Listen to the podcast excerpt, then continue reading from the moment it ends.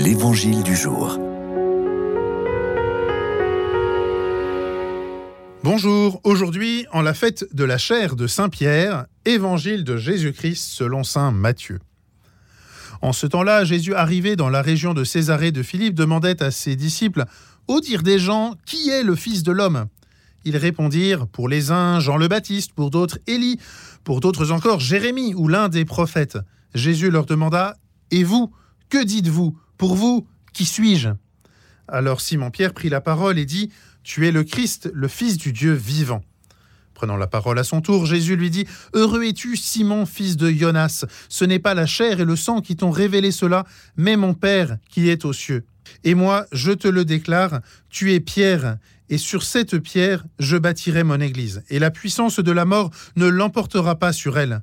Je te donnerai les clés du royaume des cieux, tout ce que tu auras lié sur la terre sera lié dans les cieux, et tout ce que tu auras délié sur la terre sera délié dans les cieux.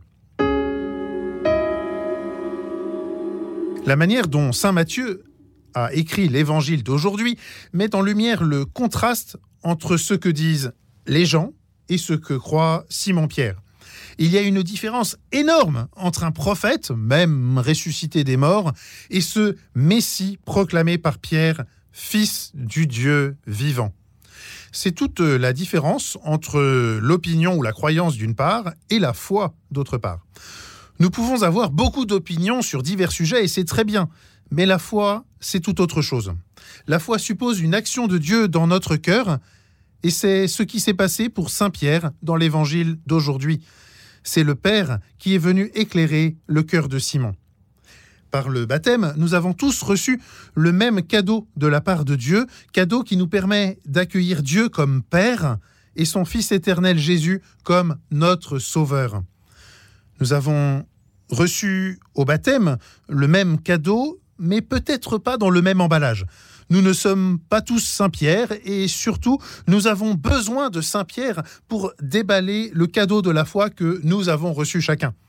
Saint-Pierre hier, rendu présent dans l'Évangile, mais aussi Saint-Pierre aujourd'hui, à travers son successeur, le pape François, dont la mission principale est d'affermir notre foi.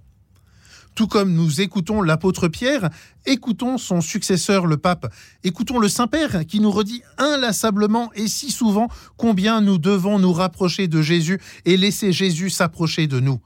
Écoutons le pape aussi quand il guide l'Église du Christ à travers l'époque qui est la nôtre. Oui, Jésus est le Fils du Dieu vivant venu donner sa vie pour nous, pour que nous vivions de sa vie.